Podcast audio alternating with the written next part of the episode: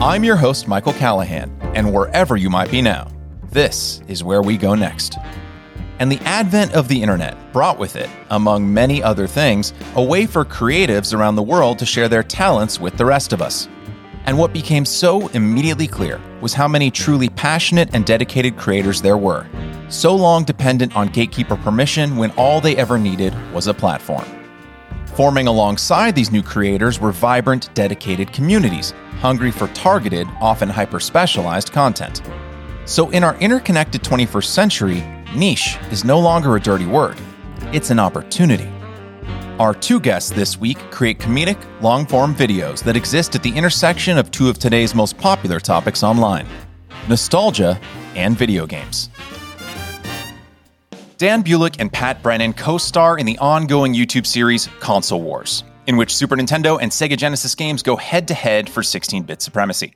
Console Wars recently celebrated its 10 year anniversary and is approaching 11 million total views online, thanks to its enthusiastic and engaged fan base that tune in for Dan and Pat's recurring reviews, songs, sketches, puppets, and much more.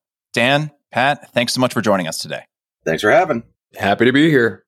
So to kind of onboard our listeners, I want to kind of explain like the general gist of what console wars in, and then we'll do a deep dive with the two of you. So for anyone listening right now who hasn't seen the show, and I'm going to put a ton of links to various episodes in the show notes, think of console wars as if Super Nintendo and Sega Genesis had a head to head every episode in which the same game, usually the same game, back in 91, 92, 93, etc., went head to head in the graphics department, sound department, presentation, and more to see which one would come out ahead. Dan plays the part of Sega or the representative of Sega in each episode, while Pat plays the role of Nintendo, where my heart lies, but no offense, Dan. Mm. I- I'm quit. I'm leaving this interview. I'll, I'll hang out. I like where this is going. my first walk off. Games you guys have compared over the years include Teenage Mutant Ninja Turtles Turtles in Time for the Super Nintendo versus the Hyperstone Heist for Sega Genesis, Mortal Kombat 1, 2, and 3, Streets of Rage 1, 2, and 3 versus Final Fight 1, 2, and 3, NBA Jam, Castlevania, and more. Your sketches have included dating shows featuring April O'Neil, Shredder, and Casey from the Teenage Mutant Ninja Turtles series, stop motion animation during your review of the Sega Genesis and Super Nintendo versions of Clay Fighter, fictional deleted scene from Batman Forever, and a bunch of original comedic songs, including Dan, how much you enjoy hard games. I actually want to start with a quote from an article on video game nostalgia from Kotaku, which goes, quote, Nostalgia is essentially a kind of homesickness for a specific place, or in the words of scholar Sean Fenty, quote, a yearning to return to a place, to a state of being. In an article that Sean Fenty wrote entitled Why Old School is Cool, a brief analysis of classic video game nostalgia, Fenty argues that video games are places that are states of being. And because they are stored, unchanging data, they tease with the hope for a possibility of return, if only we can gain access to them. Though we grow up and change, video games stay constant, an ever present time capsule that we can re enter at will, end quote. And the reason I wanted to start off with that quote, gentlemen, is that in the opening months of the pandemic, I found comfort in the familiar. This was back in spring of 2020, specifically things that made me feel, for lack of a better word, safe. And this often manifested itself in a desire to watch shows and movies and play games from my youth. So I watched a lot of Star Trek The Next Generation and Quantum Leap, and I played a bunch of old Super Nintendo games or modern games that were designed in that style. And I watched dozens and dozens of console wars videos. And the funny sketches and songs and inside jokes that you sprinkled throughout the episodes reminded me of when I first fell in love with video production myself, when I made similar videos with my childhood best friend, which ultimately led to my love of filmmaking and brought me here to LA. So, first, I want to start this conversation off with a thank you to both of you.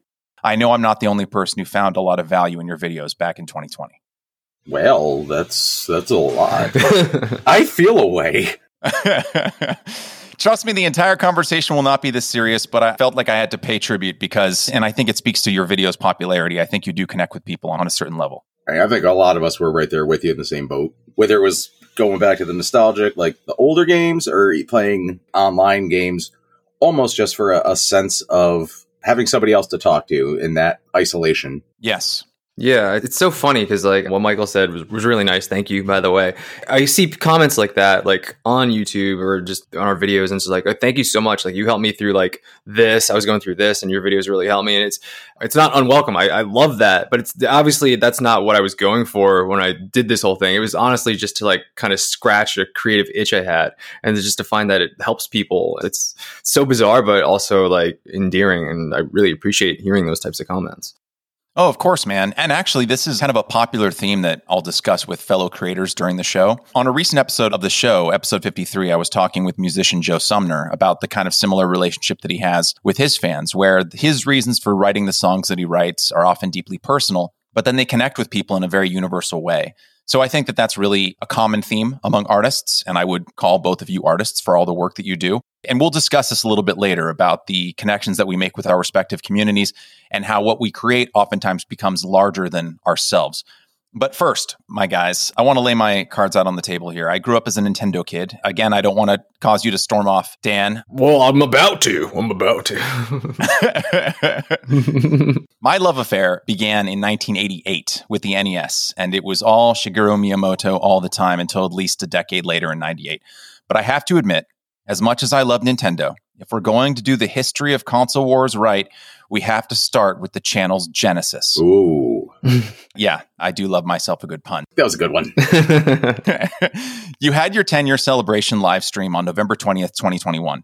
Dan, I believe when the channel first began 10 years prior, you were 27, and your co star Greg, who has since retired as co host, was 28. And your collaboration with Greg on Console Wars, at least in some small part, came about because of your decision in 2011 to go out to a bar after you got off work rather than go back to your apartment and help your roommate clean up. So, Dan. wow, you got it.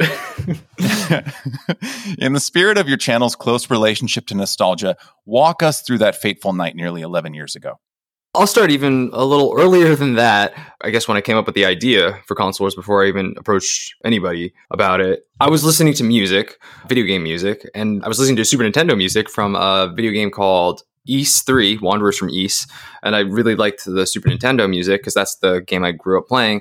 I was listening to the soundtrack, I was like, this doesn't sound right. And then it was the Sega Genesis soundtrack I was listening to. I was like, oh my God, it's so different. Oh my goodness, this would be so interesting to like compare these two things. I was like, James Rolfe, you know, angry video game nerd, he should come up with a series where he just compares like Super Nintendo Sega Genesis. Wouldn't that be awesome? And then I was like, what? Forget Rolfe, I'll just do it myself. So I was originally going to do it kind of like Angry Video Game Nerd. Was just one dude kind of just comparing two games, looking at the camera, swearing or whatever. It's like really close to Angry Video Game Nerd. I even wrote like a couple scripts at that point. And then like fast forward, yeah, I was with my roommate. I and I worked on Saturdays and when I left to go to work, you know, he's home, he wakes up, and then our apartment starts flooding. He's telling me, like, what are you talking about? He's like, the neighbors upstairs left their water on, but it was like turned off and they left. So it was turned back on while they were out. So it just started flooding into our apartment. So he's like, dude, you got to help me. I was like, yeah, I'll, I'll definitely come by after work. I'll definitely, definitely. But I wanted to go to the bar because I had a crush on the bartender and he did not like that one bit. But it's a good thing I went because that bartender became my future wife. So, nothing bad happened out of there. There you go. That's Sam, who's actually in a lot of your sketches now. That's correct. So I went to the bar, you know, she was there, and I was hung out with my buddy Andy, who Pat knows too. Then I came home, and my roommate's very hostile, very passive aggressively hostile. Like he won't do my dishes, he'll slam doors when he thinks I'm trying to sleep. He'll be loud when I'm trying to sleep, etc., etc. So it was not the best living environment. So I'd hang out with other people more, like Greg. And Greg was actually the second person I throw this console wars idea out to. The original person was my buddy Andy, who was at the bar with, and he was just like, "Oh, that's cool. Good luck." I was like, "Oh, okay." uh, thanks, buddy. And then I told it to Greg, and Greg's like, "Yeah, I can help you out, man. I'll just capture the game footage for you." That was originally what he was going to do because I didn't have a game capture card. I didn't know how to do that. He's like, "Oh yeah, I got access to this technology. I'll help you out, man." It's like, "Great, great." So I'm like, at his apartment, have this great conversation with him. Then as I'm in the car leaving, the idea just hits me like, wait a minute, maybe it should be two people doing this show a nintendo and a sega guy. That way people kind of have like a side to root for like and you have like a face to agree with like oh that's my guy. It's greg's my guy or dan's my guy yeah? As i was driving home i just kept thinking like man it really should be two people and i know greg doesn't want to do this. I go home, I write this wordy email of pros and cons because I was a pros and cons guy back then. And I just wrote down like, look, this is why I think two people would work, and then why I thought one person would work. And then I wrote this really well thought out, very detailed email. And then Greg's response was just, okay. that was it. Just two freaking letters after all this time and effort I put into it. And that is pretty much how Console Wars started. You know, there's something about that initial exchange between you and Greg, Dan, that sums up a decent chunk of your relationship while the two of you were making console wars in the first six and a half, seven years, where I think it's been you who's been doing most of, if not all, of the script writing and directing for every episode of the show. And then, you know, Greg would show up and the two of you would act it out, but you would be providing the bulk of the writing and direction. Is that right? Yeah to make it easier for Greg because I was kind of burdening him with this like, hey, now we're partners, right? He's like, well, okay, uh, don't worry, I'll take care of the writing. Originally, we both played the games, but then that started to take too long. So I was like, well, okay, I'll just start playing the game. So I play the games, I write the episodes, come up with the vision, edit everything, and just do it all myself because less burden for everybody else. We'll get more into the production in just a second, but to kind of give our audience an idea of how long an episode takes to put together from beginning to end, right? From the moment you have the idea to write a script to the moment you press publish on YouTube, about how many hours do you spend working on an average video? Way too many. Way too many. I've never actually clocked it, but this last episode I just did, I'm just going to kind of use that as like an example. I started editing like Monday once I start like editing, that's like the big chunk of it. So this is my, I guess, my process. I start, I play both games. Usually I have no idea what I'm in store for because it's usually games I'm not familiar with. Case in point, these Bomberman games, I never played them before. So I'll play the games like a lot because like I'm trying to get like every little detail just because like the internet, you know, the internet, they can just call you out on missing any little thing, which they do and they have no problem with. So I'll play the games. So that takes I don't know how long that takes. That's got to take like at least five to 10 hours just right there. Will you play the entire game through beginning to end on both machines or just play enough so that you have a general idea of how to rate the graphics, sound, etc.? I try to play all the way through if I can. I usually try to at least get to the ending because that's like part of like what we compare. It's like how it was the ending? Is there an ending there? What do they do? So I usually try to beat both games like and get everything everything, even like multiplayer, even if I'm just like home by myself trying to like play two players somehow with my feet. Yeah, I'll play everything. And if I have trouble, which I do with a lot of games, hopefully there's a cheat code or at least a Game Genie thing I can do. Ah, Game Genie. Plenty of games that I needed the Game Genie for. Our episode before this one, Roadrunner games, I could not beat that Super Nintendo game. It was really hard. It's a nightmare. It is a nightmare. So I guess somewhere between five to ten hours to play those games. Writing the script, I won't write the creative stuff, the skit stuff. I'll just jot down the comparison stuff right away. So that might take anywhere between two and five hours right there. Mm-hmm. And as I'm doing that, I usually try to start editing, like get the video game footage to line up with what we're saying, because then we'll do voiceovers. So that takes like roughly between an hour and a half hour to an hour for each of us mm-hmm. to do and then like I'm getting panicky because now we got to start filming in like a week, and I haven't come up with any ideas for skits. So like I'm like even asking my wife Sam like, "You got any ideas? What Bomberman? What can I do that's not gonna be like terrible?" and she's like, "I don't know. Why are you asking me?" I was like, "Just need bounce ideas off you." Coming up with that and then adding that to the script. That's another what two to five hours just coming up with ideas and writing that stuff down. And then there's the filming that usually takes about four to six hours, I'd say, Pat, right? Yeah, I'd say so. What I do with Pat. And then I usually have like extra green screen stuff that I'm like, don't worry about it, Pat. I'll, I'll film this stuff after you leave because it's going to take extra. So that's usually probably an extra two to three hours of extra stuff I like to do. And then there's the editing. Good Lord, the editing. that takes, I got to say, it's probably between like I'm just ballparking here, but maybe like somewhere between 10 and 20 hours. Yeah. Depending on the episode. That sounds right. If it's something like I've never done before, going back to our Lawnmower Man episode, I'd never done effects like that yeah. before in a video ever. For some reason, that's the one that was sticking out in my mind too. I complained to you a lot about it. Even the filming was like we had to do a lot of different angles just so you had whatever you'd need to line it up with the idea you had for like the green screen to all those effects. it was a lot. So it depends. Like if it's something I've done before, it'll be quicker. But if it's something I've never done before and was like, that'll be kind of fun and challenging, which is stupid because it's never fun. It's always difficult and challenging.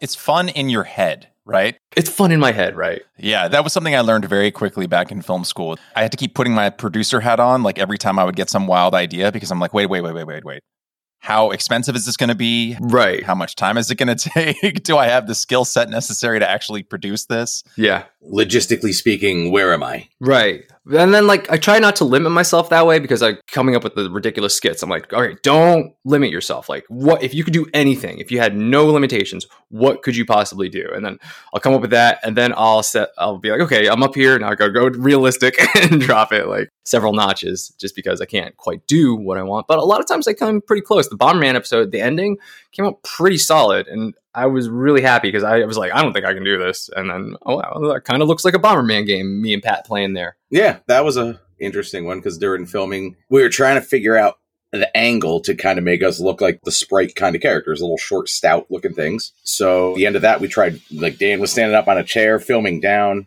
And I had this idea of taking a mirror and putting it up on the ceiling, turning the camera backwards. And this way I could kind of control the angle of it. And it worked. It caught exactly what we wanted it to look like. You know, it was that weird compressed angle, outside the box thinking.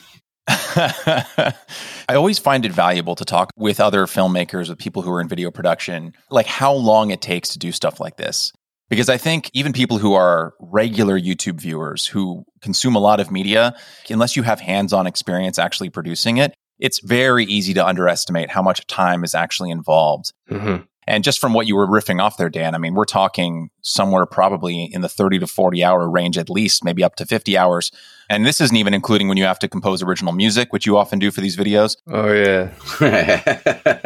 just to put together a single 22 to 24 minute video every month. So I just wanted to at least call that out because it's a lot of work that goes into videos like this. Yes. Yes. It's a lot of work and you really have to kind of love it because it really is a labor of love.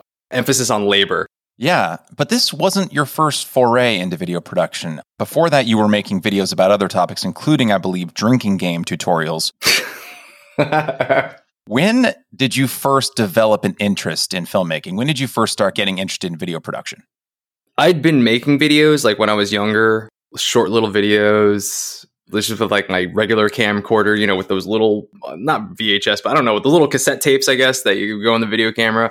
And I remember I used to make a bunch of like Lego videos when I was younger. I did this thing where I like taped staples to the bottom of them and then I can move them around with magnets. Like I got really into it. There you go, outside the box thinking. Yeah, when I was like 14, and then like Greg even got into it a little bit. He made some videos with some of my Lego characters too. Like I always loved just creating anything, the creative process overall, making videos, writing songs, flexing that creative muscle, just pushing myself to limits and creative problem solving all around. I just I love that stuff. So I've always been about creating as far as I can remember, but specifically videos, yeah, I guess when I was like 14 and then I did those drinking videos, I guess what it's got to be like when I was 23, 24, just like stupid things. Like there was this network called Gas Games and Sports that used to air old Nickelodeon shows. Oh, yeah. And then they used to have this segment called Heroes of the Game. Kids were playing like Foursquare or something, but then it'd have like this deep narration, like, and now Kimmy had the ball finally, and she was going to show everyone why she was the king. I totally forgot about that show. Dude, those were great it was just like really dramatic and over the top this like simple child's game. So i kind of wanted to create the same thing for drinking games. And i thought that would be really fun to do. And i did like a few. And pat as far as your involvement goes you and dan first met when i think the two of you were about 18 or 19 and then you lost touch in your 20s before reconnecting on facebook. But when Dan first approached you to take over for Greg in 2018, is it true that you said yes before you had even seen a single Console Wars video? Yes, it is.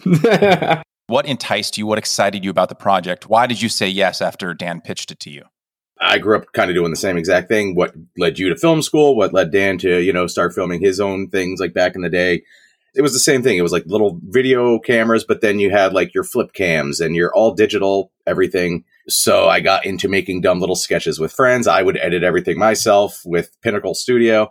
And it just, I loved the sketch portion of it. And I also grew up big video game guy. I grew up a video game, comic book, movie nerd. So it was like everything up my alley. But yeah, he pitched it to me. And I don't know if it was that we reconnected via Facebook. We actually had mutual friends. I had friends that did stand up comedy that he was mutual friends with. So he came to one of the shows that I was at that they were on. And then he kind of started talking to me about it. It's like, oh, that sounds fun. Yeah, I'll do that. Was this when you were involved with ha-has and tatas?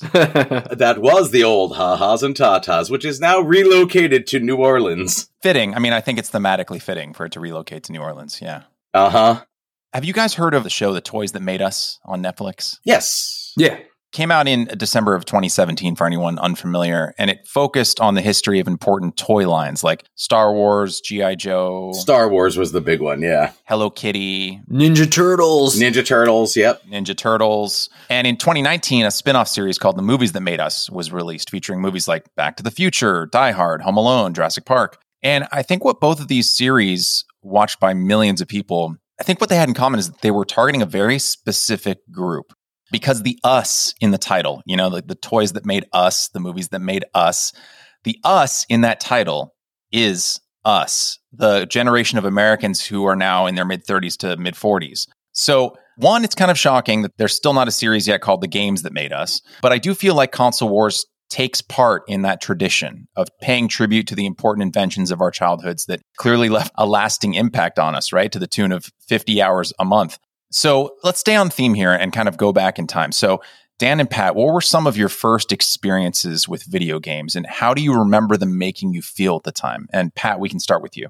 All right. So my first experience was actually Atari. That was around when I was born. And even my parents were playing it. That's why it existed in the house. It's like that was their jam. So Nintendo came out, and I don't know who was more excited to get it, if it was my dad or my mom. But oh, they, they never touched it. Once we, my brother and I, got a hold of it, mm-mm. obviously Mario Brothers Duck Hunt. That's what it comes with. So that was like my first, like, oh, this is cool. What is this gun doing? It's kind of magical when you use it for the first time, isn't it? It really is, especially at that age. It's just like, what? What what is this dark magic? There's nothing coming out of the gun. How is it doing this? And I hate this dog. I, you know what? I don't know if there were other games in between that I played that just didn't do it for me. But once we got into, you know, the first Legend of Zelda and Castlevania games, I was sucked in. But even to this day, the music for both of those games, like you give me a game with music like that in there, it's iconic. It's like you actually had a symphony. It was incredible to the point now I do same as Dan. I listen to video game music. I actually go out of my way to look for, you know, symphonies and orchestras doing video game music and there's plenty of them out there. There's a market for it. But yeah, going forward, I mean, it was every system. We were just hooked on it. Every video game system that came out up until I'm currently an Xbox One guy. But yeah, I've pretty much had uh, not all of them. I you know I didn't have I didn't have a Neo Geo, a TurboGrafx 16, a Sega Saturn. Like there's a GameCube. There's some I just didn't get. I was like, I'm not gonna go buy new games for all this because now it's my money. When it was mom and dad's money, oh yeah, but yeah, no, I just I, I kept on with it through my entire life. But playing them when we were younger, it just it sucked us in you know, as a kid, it's not like you need that escape. Like I was also, you know, I played outside a lot. We're that last generation it was always like, all right, you know what? All my friends are home now. The street lights are on. Time to kick up the video games. So yeah, that's how it went. You're absolutely right that we were kind of the last generation. We were kind of a bridge between the generation that played outside because there was really nothing else to do Mhm. aside from maybe watching TV, like in our parents' generation. And then the modern generation of today, who will often, I sound like that old man now, but who can play video games and will play video games no matter what hour it is, streetlights on or not. But to turn to you, Dan, what was one of your first memories of video games and what was it about video gaming specifically that really stuck with you? I guess I first played video games. I was kind of talking about him yesterday in the stream. My babysitter's son had a Nintendo, so I was playing Nintendo, and uh, I don't remember what game specifically I was playing, but I was just like, "Oh my god, this is amazing!" And then finally, like maybe a few months later, my parents bought me a Nintendo, so that was my first console, the good old NES. And my earliest memory is how I did not know how to put the game in the actual console. I put it in backwards, Ah, Oh, and felt like an idiot. And my dad's like, "No, you got to put it in this way." So I put it in the right way, and it still wouldn't work. And my dad's like, "No, you got to push it down now." I was like, "Oh, okay, okay, I, I knew all that because I played Nintendo before. I have, I have." And the game I played was good old Mario with Duck Hunt. hmm hmm I do remember when I first played Mario, every time I made Mario jump, I would do the thing where, you know, you move the controller up as he Oh jumps God, when you're yeah. a little kid, right? Mhm. And then like just being called out, like you don't have to move your arms to make him jump. Like I just want to do it. Let me have fun. So yeah, Mario definitely one of my earliest memories playing video games. And to kind of jump on what Pat said, like when I finally played that amazing golden cartridge of what is Legend of Zelda, Oh, Mhm. that just like sucked me in. yeah. I remember not knowing you actually had to do something in that game. Like I just walked around Mhm. for hours, not knowing you had to go to a temple. You had to get Triforce pieces. You can get like hearts. You can get items. I didn't know any of this. I just went around exploring and killing, and it was just like this is the best game ever. And then finally, I went to like a family party, and they were like, you know, you can go to a temple. I was like, what? You mean this game has a purpose? This is amazing. Like it really is kind of an open world, Absolutely. over the top kind of game. But yeah, like for the size of what those games were at the time, that's huge. It wasn't a side scroller. You know, you had everywhere you could go. Oh, absolutely. But you could go to a temple, Dan. Just go to a temple. just to kind of sum up, like I guess video games were kind of like a nice little escape for me because I wasn't good at sports. I tried out for sports teams. I was on baseball for a couple years. I sucked at that. I tried out for the basketball team at my school twice, twice, and they rejected me. Those assholes. So I'm that's when I got my N64 too. I was like, "Mm, forget sports. Oh, I'm just yeah. gonna play my N64, man. GoldenEye beats every sport. It was just a nice thing to like grab onto because I wasn't good at anything, and I didn't get good at anything until I started playing guitar. So for a long time, video games were the only thing I was good at. I'm surprised you didn't get on the football team considering those abs that you were rocking in one of your videos. I mean, granted, you drew them on, but they still were impressive. right. I should have just shown them my abs. Why put in the hours when you could literally just draw them? Exactly. You know, funny you both mentioned Legend of Zelda. That brings back a painful memory for me because I remember when I first saw a friend of mine playing The Legend of Zelda, and I was like, oh my God, I need this game. That was one of the games that I saw that I absolutely fell in love with. And also, I think it was like the first Final Fantasy. When I saw that one, I was like, this is insane. And so, from one of my birthdays, I asked my mom, I was like, hey, I want Legend of Zelda. I unwrap my present. You know, you can clearly tell it's a cartridge because of the size of it. You know, it's not a book. Mhm. Mm-hmm. I open it up and it's The Legend of Zelda 2. Still some great music. Some great music, but it is a entirely different game. Mhm. And so when I put it in and I was like, what is this side scrolling stuff? I'm in a village and like I'm talking to villagers in 2D. This is weird. mm-hmm. it was one of my first childhood heartbreaks getting that Legend of Zelda 2 rather than 1. And notice they never went back to that platform. the idea of console wars, specifically between Sega Genesis and Super Nintendo, feels very reminiscent of a piece with the advertisements between Sega Genesis and Super Nintendo at that time. I mean, Genesis does, of course, what we all know, what Nintendon't with its blast processing. Were any of your inspirations for the channel, Dan, inspired by the rather aggressively marketed commercials of our youth?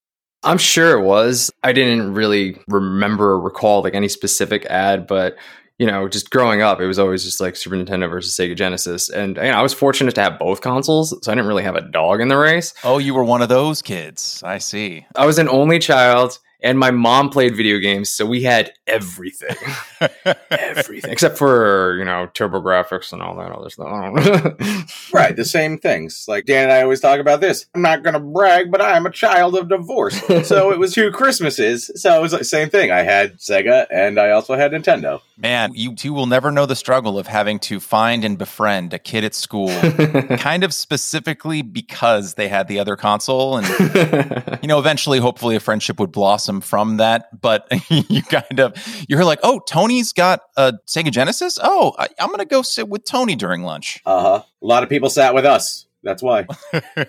I was the friend that had the CD-i growing up. I was the only one who had a CD-i. Yeah. Oh, damn. And those weird, like, janky Link games. Yes, I had uh, Faces of Evil. That was the one Zelda game I had for CD-i, and I thought it was amazing when I played it with that awful analog, weird remote control controller. Jesus, it was terrible. hmm Yeah, that controller. Man, this is so inside baseball. But yeah, I remember when I first saw the CD-i, I think it was, God, I don't even know if it was like a Costco or something, but I was like, wait a second. Even the art for Zelda and Link at the time looked like it was drawn by a knockoff. I was like, was this an official Nintendo sponsored game? It was so odd to see. I thought it was the future. I was like, disc based Zelda? Yes, I don't care who's making this. This is this is it, people. Look at that amazing animation. Even though, yeah, it did look like terrible that animation. Well, that was the era of Laserdisc and Sega CD. I was just gonna say laser discs were a big thing. Yeah, everyone had that one friend who had the Star Wars trilogy on Laserdisc. Now hear me out. It's a record, but you watch it. Did either of you have any subscriptions to video game magazines at the time? oh yeah. Because I would look forward to Electronic Gaming Monthly and Nintendo Power every month like it was Christmas every single month. Nintendo Power I had a subscription for and Video Gaming Monthly I would buy in the stores depending what game was on the cover. Like I, I remember getting Mortal Kombat and Mortal Kombat 2 and it was just like, "Oh my god, this looks so cool." And then you look at them now, you're like, "It is literally a wicker hat painted silver, man." But like at the time it was amazing and Baraka is a plastic mask, but ah, it was amazing at that age. Yeah, I had a subscription to Nintendo Power growing up. I started my, getting my subscription as soon as I got Super Metroid because like I was hooked at that point. I was like, all right, Super Nintendo is pretty freaking sweet. So got a Nintendo Power subscription then, and lasted till like sometime after like issue 100, and I'm in issue like 90 something. I was just gonna say, hey Dan, have you ever been in an issue? Dang it, I never remember what number it is. it's the one with Shadows of the Empire on it. You'll see my name in the Chrono Trigger uh, thing there. Really? That's awesome. Yeah, I got the highest score on the speed bike race. Oh yeah, That's so cool. Man, that is like hardcore bragging rights at that age. and, and at this age. Yeah, yeah, and at this and at this age. That's true. That is Dan's version of like People Magazine's sexiest man of the year right there. Yeah, that's your King of Kong moment. yeah, there you go. I'm Steve Wiebe. oh man. And you know, especially back then in the 90s before the age of like the modern internet when all we had was like AOL and Prodigy, Mhm. getting that monthly magazine from Nintendo Power. Oftentimes that was like my only connection at all to the country of Japan. yeah. Everything cool to like a 10, 11, 12, 13 year old was coming out of one country. Everything that was important to me was being produced by people with Japanese last names. I would just be like this super nerdy kid. I'm like, have you heard what, you know, Miyamoto's like next idea is? And I bring my issue with me to school every month. And I even had this, I think I was in third grade and we had to keep this weekly journal where we would write about what we were looking forward to that week and what happened over the weekend. And I was going through my childhood closet a few years ago and I came across that journal. And there was one page on it where I was talking about how I had just seen The Wizard, the movie starring Fred Savage, which was basically a very long, elaborate advertisement for Super Mario Brothers 3. It contained the first gameplay footage to ever be seen in North America. And I wrote how excited I was to play Super Mario Brothers 3, which was coming out in like four days or something. And I wrote this one page long essay the teacher's note, like she wrote in pen, like, cause I think she wrote on everyone's journal, you know? And she was like, so cool, super excited for you. Do you have any time capsules from that time similar, like where you can look back and you can say, like, oh, wow, like that's a moment in time when like little Dan or little Pat was clearly very excited and into games, whether they're photos or video recordings or writings?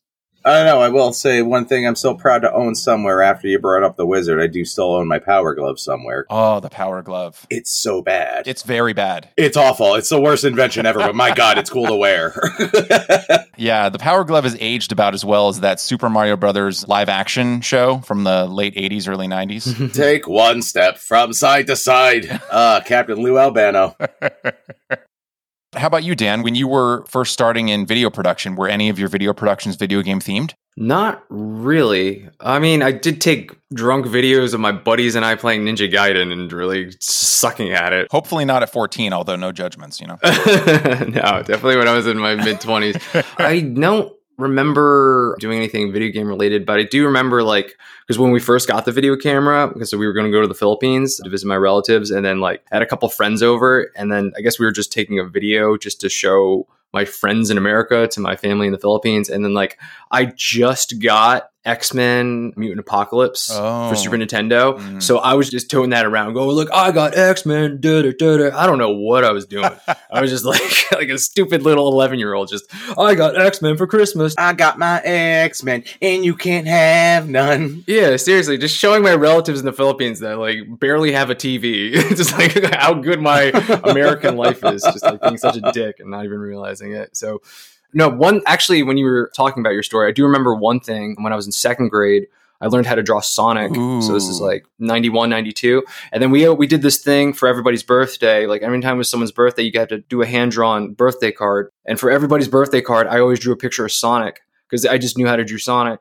When the time my birthday came around in February, everybody drew Sonic for my birthday card. So I was like, I was like the Sonic guy. Even back then, I guess I was the Sega kid, you know. You were the one kid at the time who wasn't drawing that weird S shape. Thank you. Oh, thank you so much for saying it because that's all I could picture. It's like you could draw two things at that age. yeah, we could. oh my god! You know what's really interesting to think about is like how trends even happened in the age before the internet. Like how were kids? Because I grew up in California. You guys live on the East Coast, right? You're in New Jersey. Mhm. It's just interesting to think about how did we all know about that S? Like how did we all know about these things when we had no real way to communicate with one another outside of like AOL chat, and that was only with your immediate friends. Yeah, it, you know what? Everyone sits around. You throw on a little Boyz II Men at the time, little Motown Philly. You draw those six dashes, and you know where this is going. You get out your pogs. Yeah. Exa- yes, cool slammer, bro. It's funny though because I was teaching. I teach guitar and piano privately. I go to my students' houses, and I was at my student's house this past Friday, and I was looking at his desk, and one of those S's on his desk, and I was like, "Dude, did you draw that?" He's like, "Yeah." I was like, "I used to draw that." I was like, "This is nuts, dude." so yeah, that thing's just gonna happen forever. I think every, every kid's gonna draw one at one point in their lives. Wow. There's going to be one kid who's going to try to bring back the Pen 15 Club. It's coming. 10 15 club. Oh god. That yeah, that takes me back. yeah, you to join the club, you have to draw it on your hand. Yeah.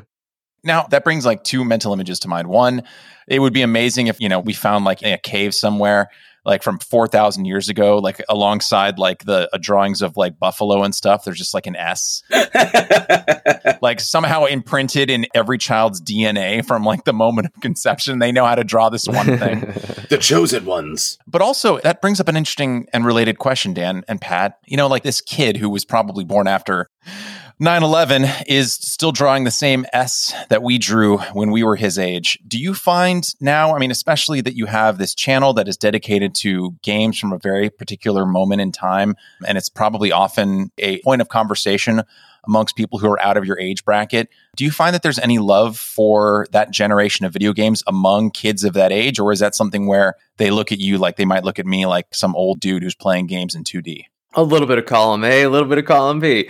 There's definitely like some kids that enjoy it and they're like, oh man, like I have this one student, again, back to one of my students who's like, just talks to me about like how he played some old console. I played this super old console called Super Nintendo. You ever heard of it? I was like, yeah, yes, I've, I've heard of it. It's like Spider Man in all the Avengers movies. There's this really old movie. You say, I was going to say he sounds like Peter Parker from the MCU. Yeah. Yeah. You ever watch this really old movie called Alien? Yeah. I think kids can appreciate it. It just depends if they're exposed to it. Mhm. If their parents like introduce it to them, then they'll kind of dig it. Yes. But if nobody introduces to them, yeah, they look at you like the old guy who's like already 80. Like, you, what are you, 80 or something? Like, dude, come on, man.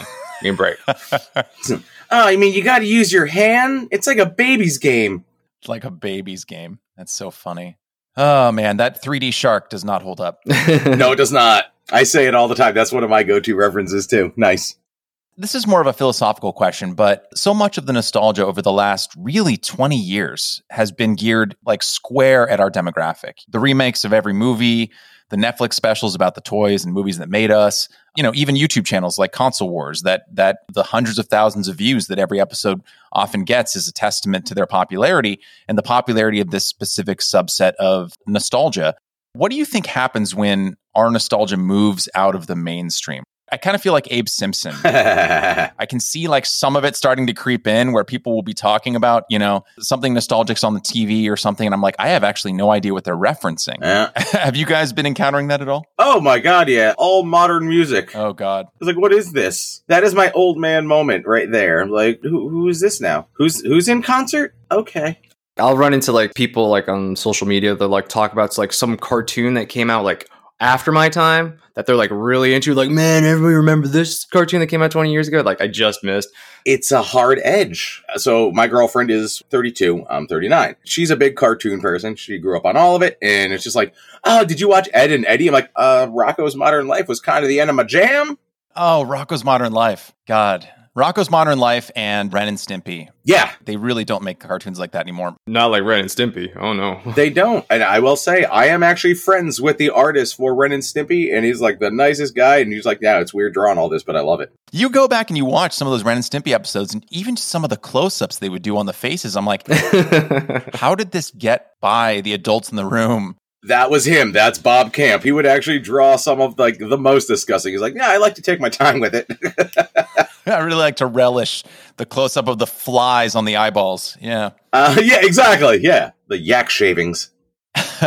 Here's a question, I guess, for both of you, but I guess more specifically towards you, Dan, because of just how many of the hours you put into this, even when you and Pat aren't filming or doing the VO. When I was about like 15 or 16, I started work as a video game reviewer. I had a weekly video game review column for a local chain of newspapers in the San Francisco Bay Area. And so every week I would review a game either for the Nintendo 64 or the Sega Saturn or PlayStation. And I did that for about two and a half years. In fact, uh, at the time in 1999, I was the youngest person ever on the floor of the Electronic Entertainment Expo with a press badge, wow. That's cool. Nice. Which was cool, but also meant that my dad had to chaperone me because I was under 18. Mhm. So it was a mixed bag. But one thing that I kept hearing over and over again from my fellow teenagers is it must be so cool that you get paid to play video games. And Mhm. all I could think after a few months of doing it, and especially after a couple of years of doing it, let alone the 10 and a half, almost 11 years you put into console wars, is honestly, dude, by the time I finished my like two and a half, three year stint and before I retired, I didn't play video games for like a few years after that because mentally, emotionally, psychologically, I began to associate the thing that I love to do, playing games, with work. There's actually a memory that I have from my childhood, maybe was a year in, and having to hit that weekly deadline to, you know, play a game as much as I could all the way through, then write a review, then have editors ask for rewrites, blah, blah, blah. And there was this point where I had a deadline in like two days. And I remember a phrase that I never in my life thought I would hear up until that moment, which was my mom yelling upstairs to me, Michael, get in your room and play that video game. You have a deadline. And I found myself towards the end of it starting to drag my feet because I started making that mental connection between Mhm. Mhm. this thing that brought me joy and the dread of work. And I guess my question to both of you is when you put so much work into this thing, right? Especially something that I imagine started from a place of real love and appreciation for video games and especially that era of them. Has it affected how you look at film production? Has it affected how you look at games? Has it even affected how you approach the channel in general? I mean, it has to, right? Because I've just been doing this for so long and it's just been so much work. I generally don't play video games when I have free time because Mhm. I want to do something else. you know, it's funny because like I buy a game and I'll be like, oh man, I can't wait to sit down and play with it. And then I'll sit down for like a minute and I'll be like, I think I just want to watch a movie, man. I don't want to do all this stuff. Like, it's just, yeah, it is pretty draining. And other things too. Like, I don't want to watch other YouTube videos about like similar creators. It's like, uh, I already do that. I need to do something that's like outside of this realm of like video games and just comedy shtick, I guess, that I do. So, yeah, anything that's kind of close, sometimes I just like, no, I, I, can't do that right now. I need to, I need to go outside. You're just like fixed and you're just constantly doing the same thing over and over. Now I'm video games or YouTube, video games, YouTube. It's like, oh, I need to change it up. So yeah, I definitely get away from it a lot for sure. I mean, I got like a lot of things to keep me busy. I'm like a couple bands. I was just going to say, and that's another big factor, especially in the last few months. Your life has gotten a lot busier. Scheduling, it's rough. Like Dan's a teacher, and now he, you know, he's got his side gig also. I have my own business where it's like if we have a day scheduled to film, it's like I get an order that I have to get done within a time frame. It's like, "Ugh, okay, so we got to push something back somewhere. Being old is dumb. It's the stupidest thing I've ever done. And it's like life getting in the way of it, but we will always still try to make time for it. I'm only three years in. Dan's at 10 now. So I can't imagine like the frustration he goes through if we're trying to squeeze an episode out by the end of a month. We've come down to a week literally trying to cram it all in. And you just heard how much time it takes out of his life to do it. Yeah, sometimes when I'm editing, I'm on my Mac and my Final Cut, and then it just like freezes on me. I'm like, fuck this shit. I quit. I'm not doing this shit anymore. Fuck this. Fuck. I'm gonna fucking bust my ass, and it freezes on me. Fuck this fucking Uh-huh. computer. I just get so livid when I'm like Oh. in the zone and nothing goes my way. I just, oh, it's so frustrating. oh, man. I can attest to that. I've been present for multiple meltdowns. I relate to that on a deep, deep level. Mm-hmm. Yeah, whether it's with film editing in years past or just editing this podcast, which can take so many hours to do, finding a reliable computer is uh, is crucial. Yeah. I just pulled the trigger and spent way more than I have ever spent on a laptop. So, yeah. Dan, to kind of stay on the topic of production, your first episode of Console Wars, comparing the Super Nintendo and Genesis versions of Aladdin, took months to finish. In fact, your former co host Greg went from clean shaven to bearded within that same episode because of how long it took to shoot. You released your first episode of Console Wars in November of 2011, and your second episode didn't come out until March of 2012. But now, as we've talked about, you're consistently putting out 20 plus minute episodes of Console Wars every single month, in addition to doing weekly live streams, which between, as we've discussed, script writing, production, and post, not to mention your regular jobs, that can't be easy. So, how were you able to transition to a regular schedule of output while maintaining, I guess, for lack of a better word, your lives? I guess you just got to prioritize, right? It's like, all right, I want to do this. I got to get this. Can't be drinking with the boys tonight. And, you know, getting older helps because the boys aren't drinking as much these days. Mm-hmm. I just like started to focus on something and I realized, oh, yeah, I can kind of have something here. Let me try to get it out on a regular basis. And like at that time too, I'm just getting a little personal here. Like at that time between episodes one and two, I was going through a pretty intense breakup. Uh, at that time, I was the one that initiated it, so like I was okay, but it was the X was uh, a little, it was a little rough on that end of everything. That's probably why it took so long between episodes one and two.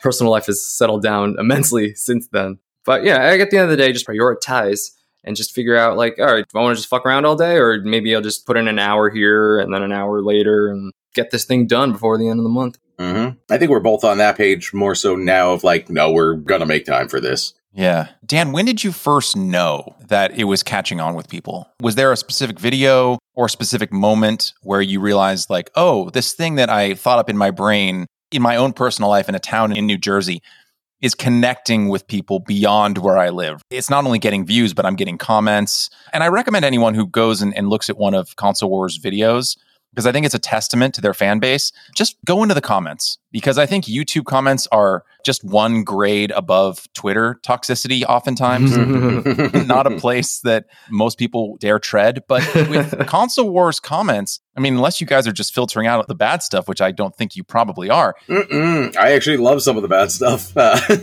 but it's overwhelmingly positive. It's overwhelmingly clear that people, I mean, I'm sure there are trolls. I haven't seen many, but it's overwhelmingly positive and people are supportive. And you can really tell that they care. Like they really care about the time you put in. They really are invested in your channel. So when did you first have that moment where you realized I'm on to something? I'm connecting with people. Man, I never really thought about that before.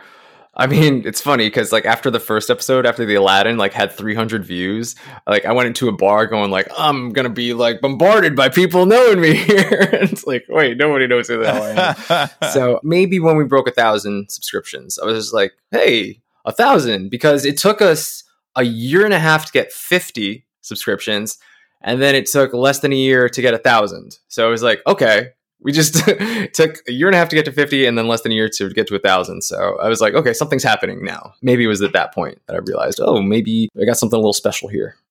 Pat as i mentioned earlier and, and this was kind of a big event within the console wars community when you took over for Greg. How has your experience with Console Wars been over the last few years? Not just your personal experience of working so closely with Dan, you know, on top of your already existing friendship, but kind of stepping into a role that was already important to people and kind of being, I think, clearly embraced by this community.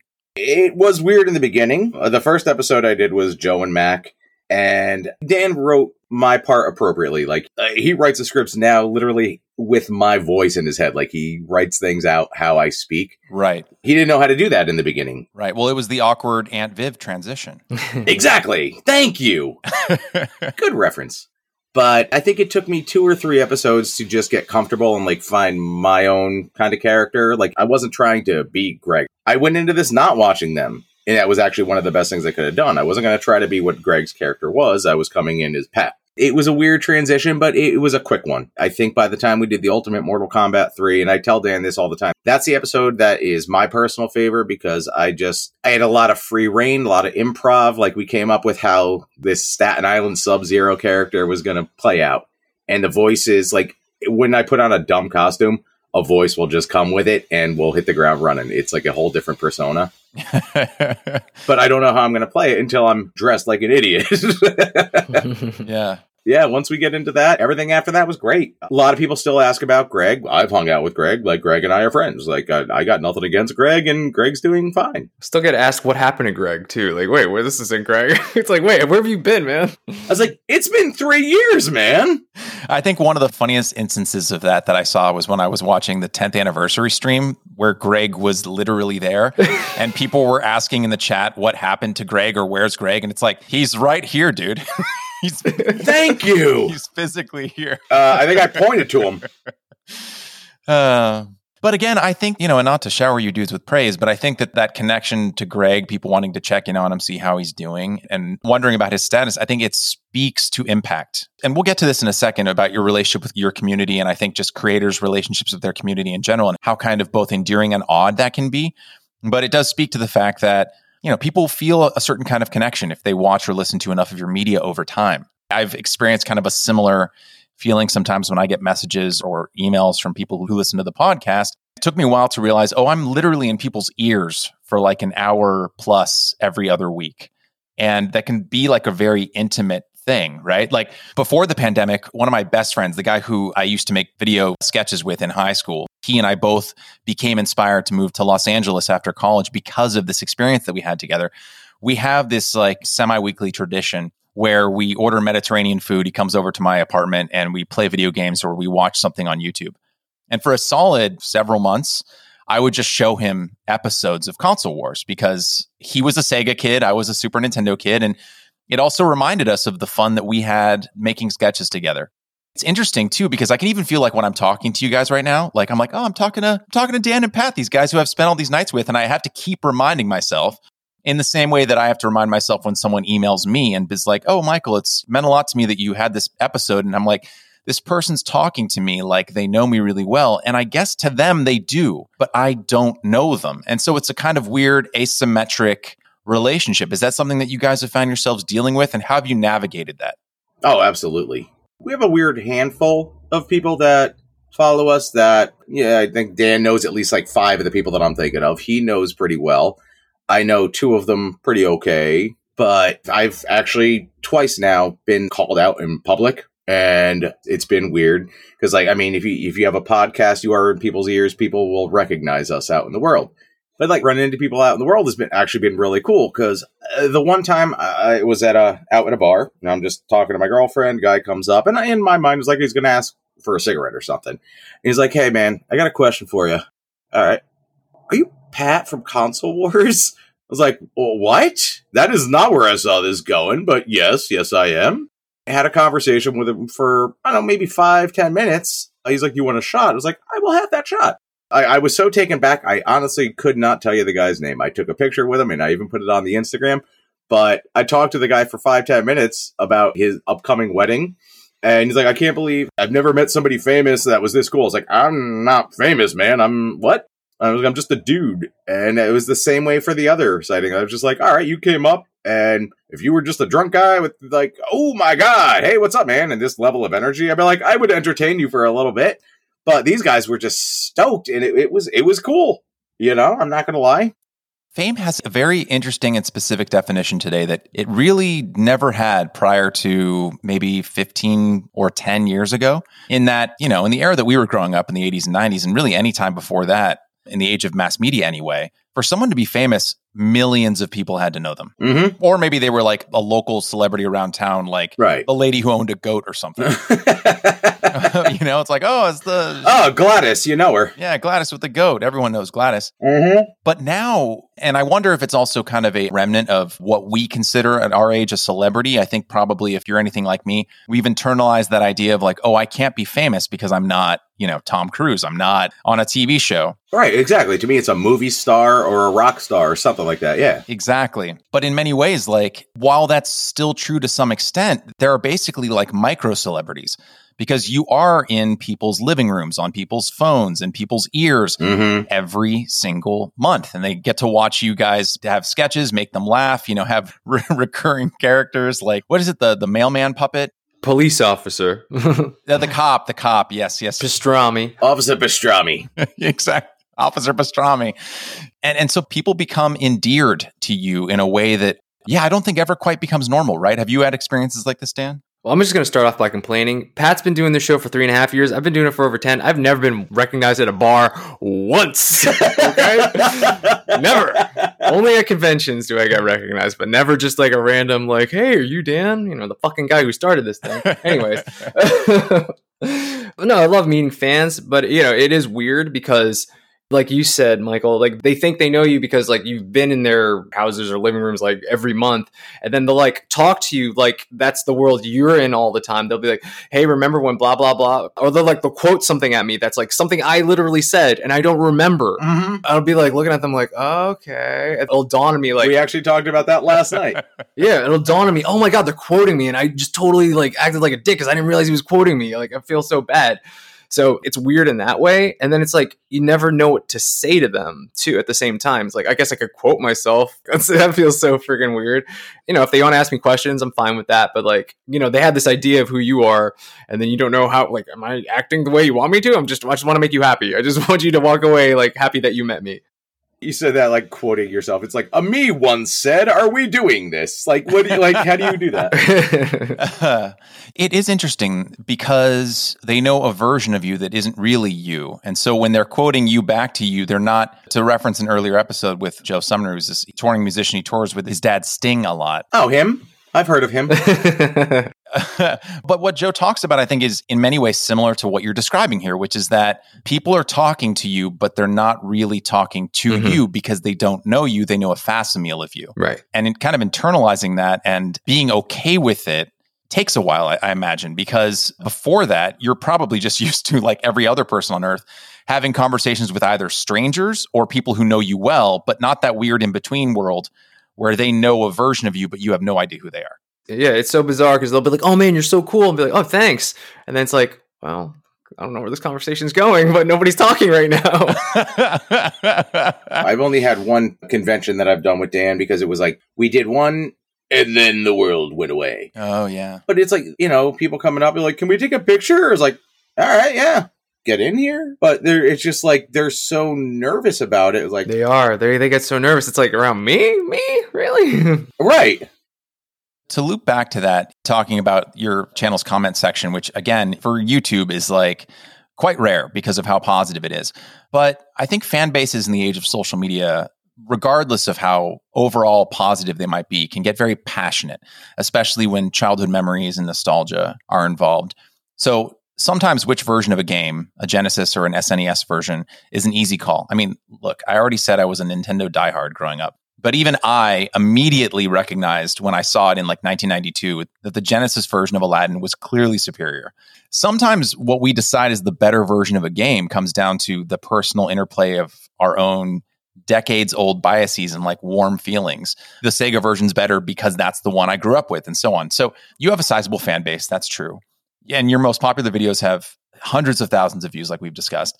Have you ever, or do you ever worry about incurring the wrath of people who may take a loss or victory of a given console personally? Does that ever happen because they have an emotional connection to whatever you deem the loser of a video? I mean, there's definitely, you know, a handful of people out there every episode they're just like, well, this channel just lost a subscriber because of that bullshit outcome.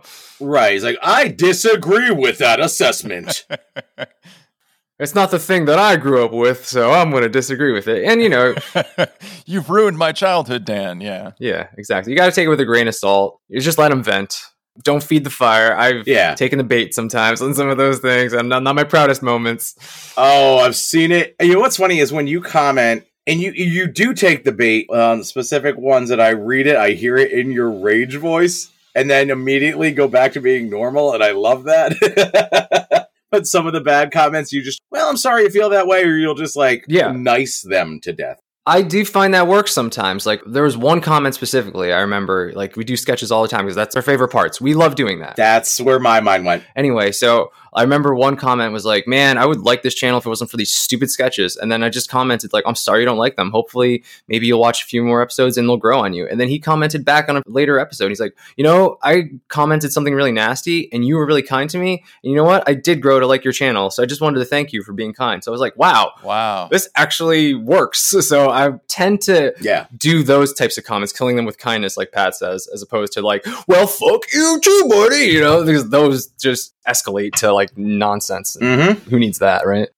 I think that's right. I think what you said echoes something I heard from uh, someone I interviewed on the show, an, an author who has a pretty sizable Twitter following as well. And she talked about an experience that she had where someone DM'd her and was like, I hate you, your book sucks, blah, blah, blah. And she responded and she was like, Hey, I'm, I'm sorry you feel that way, but I, I want you to know that I read every message I get and what you said is hurtful. And I hope you don't really feel that way. And like a few minutes later, the person messaged her again and they were like, Oh my God, I'm so sorry. Yep. I never thought you'd actually read or respond to my message. Like, I'm sorry, I, I'm usually not a jerk like that. And like, they got into this back and forth where like the guy was super apologetic. And I think what happens is like people don't, it's the mirror image of the disembodiment that happens when you meet a fan. It's like people oftentimes online will forget that you're a person and won't treat you like one until they realize that in fact you are. You're a page or a, a face on a screen. They don't look at you as a person or like think there's repercussions for the actions or that it's actually being said to somebody. They think it's like going, it's just lost in the internet. Yes. Okay, as we get close to the end of the show, before I get to the final question, you began Console Wars nearly 20 years to the month after the Super NES debuted in the US, which was August 23rd, 1991. But now in 2022, we're over 20 years removed from the launch of the Nintendo GameCube on November 18th, 2001. Oh my goodness. Wow. That's two generations after the Super Nintendo. So I know that you've gotten this question before on your live streams, but I have to ask it here for posterity, Dan and Pat. Does Console Wars currently have any plans to pit subsequent game systems? I know you've done the 32X Doom versus Super Nintendo Doom, but do you have any like Nintendo 64 versus PlayStation ideas? Or do you see yourself progressing beyond Super Nintendo versus Genesis? I have to imagine at some point you'll eventually run out of games. We'll be 70. I'm not putting words in Dan's mouth, but I mean, we talk about it a lot, and I don't think we're going to really do that because once you get to disc based games, it's pointless. You know, they're the same kind of thing. It's tough for the later generations because the differences in the 16 bit, that was the last generation where the differences were just like huge. It's like, wow, this game doesn't even have that level, or this game just has this complete thing. Like, Yeah. they don't make games like that. They didn't make games like that for like the PlayStation, N64, Sega Saturn eras. I mean, there's some games that like we saw recommendations for for that generation, and we're like, okay, maybe, maybe we'll do that, and we we might. We might, but I don't think it'll be as central to the channel as like Super Nintendo versus Sega. Like we'll like dabble in it and then we'll come right back to the 16 bit because the 16 bit is just you know, there's just so much there. And even like going back to the 8 bit stuff, you know, Nintendo versus Sega Master System, there's a lot more there. Mm-hmm. The differences are more apparent. They're more interesting, I feel, as opposed to just like, well, the frame rate is better than this one by like, you know, it's like, all right, I'm not going to really notice that. If we do that, I'm taking N64. You can be PlayStation, but I am N64. all right, you can have that shitty console. Oh. Ooh, all right. Ocarina of Time for life, son. GoldenEye. What? Well, you can name five good games. That's it. I'm just saying. Star Wars. Uh, that was great. Oh yeah. What is it? Shadow of the Empire? Shadows of the Empire, which is still sitting in Dan's N64 on his console setup. Which is also, again, the Nintendo Power issue that I'm in, with the one with Shadows of the Empire on it. Nice throwback. I believe that there is an online database that has scanned every page of the Nintendo Power. So I'm actually going to find that and look you up, Dan. no, there there is because I've used it before. Okay, I'm just saying. I'll put a link to it in the show notes. It is volume 92. I just looked it up. Volume 92. Okay. I'll put a link to it. Everyone can look at Dan's accomplishment. There you go. So, as we're wrapping up, guys, your sketches in Console Wars have become more elaborate over the years. It's very clear that you have, both of you have this ambitious nature of wanting to kind of one up yourselves and not repeat yourselves and find ways to make each episode bigger, better, funnier. Yes, you have callbacks. Yes, you have recurring characters, but it seems like you're always pushing yourself to do more. And there's a part of me that also wonders like if the sketches have become a larger and larger portion of each episode to some extent because you have ambitions for moving the channel either beyond the constraints of the video game skeleton that it's been based around, or if you want to branch off and do something else separate from console wars that allows you to make sketches like these that are free of that constraint.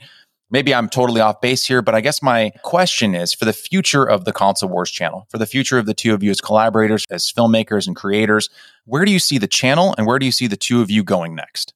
Fantastic question. It's a good question. It's a really good question. Yeah, I feel like I'm on an episode of Hot Ones. It's honestly one of the best interviews we've had. Oh, thank you guys. It means a lot. I'm really glad to have you both.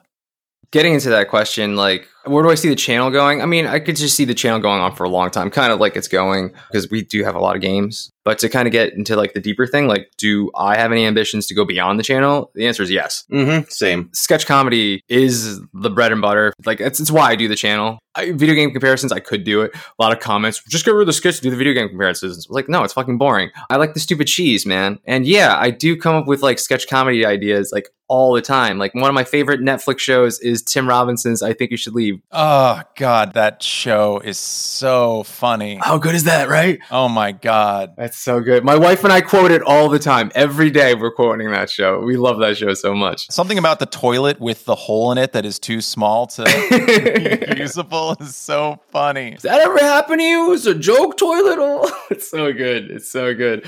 I actually have a, a coffee mug of him saying, "Does that ever, ever happen to you?" I love that show. So yeah, I love sketch comedy. I just love the freedom and just like how crazy and like there's really like no limitation to what you can do because it's just a random sketch and it's just like five minutes of the craziest shit you've ever thought of, and it just seems so fun to me. And yeah, I'm getting excited just talking about it. So yeah, I want to branch out and do some sketch comedy, man. Yeah. I've always had like a background in sketch comedy. Dan's like loving it. There's definitely potential to do something else as far as the episodes go, like pushing things a little bit further on that. It's like you give us a game that is super popular. It kind of takes care of itself, but we'll still do something fun with it. You have a lesser known game and we really got to like push this one or we're going to like do something a little extra to make it a better episode. We had a nice run of movie themed games like we did Batman Forever, Terminator 2, and uh, again, like I'm a huge movie guy, so I think it was Terminator 2. Dan asked me, he's like, any ideas you have, throw them out. And we would just bounce back and forth with ideas. Again, those will take care of themselves. The lesser known games, it's like, okay, what did we do with this? Lawnmower Man, we had no idea what to do going in with it. it ended up being one of the best looking episodes, and we had a blast doing it. Yeah. Even the more well-known games, it's like I don't want to do what people would expect. I like to, you know, subvert expectations and like do something completely different. And it's like, wow, I didn't imagine like the Bomberman episode. Like I didn't imagine Kirby to be voiced by Kevin Conroy and Ray Romano to be in this fucking episode. Like, love those comments. the Ray Romano cameo. Oh, my sciatica. Oh. when I first started this podcast, for instance, right, to tie it to my endeavor here, it had a much stronger through line of a theme and a much narrower subset of topics that we were discussing. But over time, I started feeling constrained by it because I began to resent the constraints more than appreciate the limits. And under the previous constraints of the show, it would not have made sense. But I realized over time, it's like the most important thing is that I stay excited about what I'm doing and I stay invested because that enthusiasm will bleed out into the audience and they can tell that. And I 100%, as I started shotgunning your episodes three or four years ago with my buddy, and I made my way from episode one until however many hundred plus episodes you guys have done now. I could see, I could see a shift. The heart of this channel initially of these episodes was the comparison. Yes, there were sketches. Those were always part of it from your friend dressed up as Aladdin in episode one onward. That's Andy. But you could just see with the ambition and the production value and the green screen and the puppets and the sketches and the songs and everything else. I'm like, it's not that you aren't excited about console wars anymore. And it's not that you're not invested in doing these head to heads between Super Nintendo and Genesis. But I could see that your heart, your passion for the channel had transformed, had grown over time. And you were putting increasingly more and more time and effort into what were initially just bookends. And so I would say if you ever have an inkling of a passion, of a desire to do those sketches absent the console comparisons as their own thing, either on the console wars channel or off, I would say go for it because I would continue to watch them. And I imagine a substantial chunk of your audience would as well, because I think that the reason that people keep coming back for you guys is now more than the Sega and Nintendo comparisons. It's because they're invested in you. And so, as we wrap out, and again, I know I've been showering you with praise throughout. That's okay. There, there was a there was a quote from that 10th anniversary stream that Greg said actually, and I know Dan, it's a little weird that I'm quoting something someone said back to you, but he said, "quote When we were in high school and we had a band." After band practice, Dan would be packing up like, I don't even know why we're going to high school tomorrow. We're going to be huge rock stars, man. And the reason I bring up that quote and the reason that I connect with you guys on a level that just personally deeper than the console nostalgia is that as someone who's creative, as someone who grew up dreaming of creating, it reminded me of something that Sidney Lumet wrote in his book, Making Movies. I don't know if either of you have ever read that book. I highly recommend it. He says that to be a filmmaker and to be an artist in general requires a kind of willful ignorance because you have to ignore the fact that what you're attempting to do on its face is ridiculous that all the obstacles in your way that might prevent you from succeeding are so numerous that if anyone actually internalized those obstacles, no one would ever make anything. And so I just want to say that I appreciate that you guys started this channel. I appreciate the work that you do every month. I know the work that's involved. And I so appreciate the time you guys took out of your busy schedules to have this conversation with me because I've really enjoyed it. No, I had a great time. This is a fantastic podcast. Like, this is great. Yeah, this is a great interview.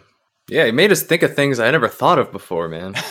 and I might have to start that sketch comedy thing sooner now. You really inspired me there. Well, hey, uh, thank you again for your time, guys. And if you are ever in the LA area, please do not hesitate to reach out because I know you've got a taste for beer and I know some local breweries that I'd love to take you to. Sounds good. I actually work at a brewery as my part time job. Do you? Okay, well, then I'll have to hit you up next time I'm in the Garden State. You do that, and I will gladly hit you up when we go out there. Dan, pack up. We're moving to LA now. well, thank you again, both of you. Uh, yeah, thanks for having us. Yeah, thank you. Now, this has been great. Tune in July 5th for a conversation with Zach Graumann, former presidential campaign manager for Andrew Yang. Thank you for listening, and wherever we go next, I hope you'll be there too.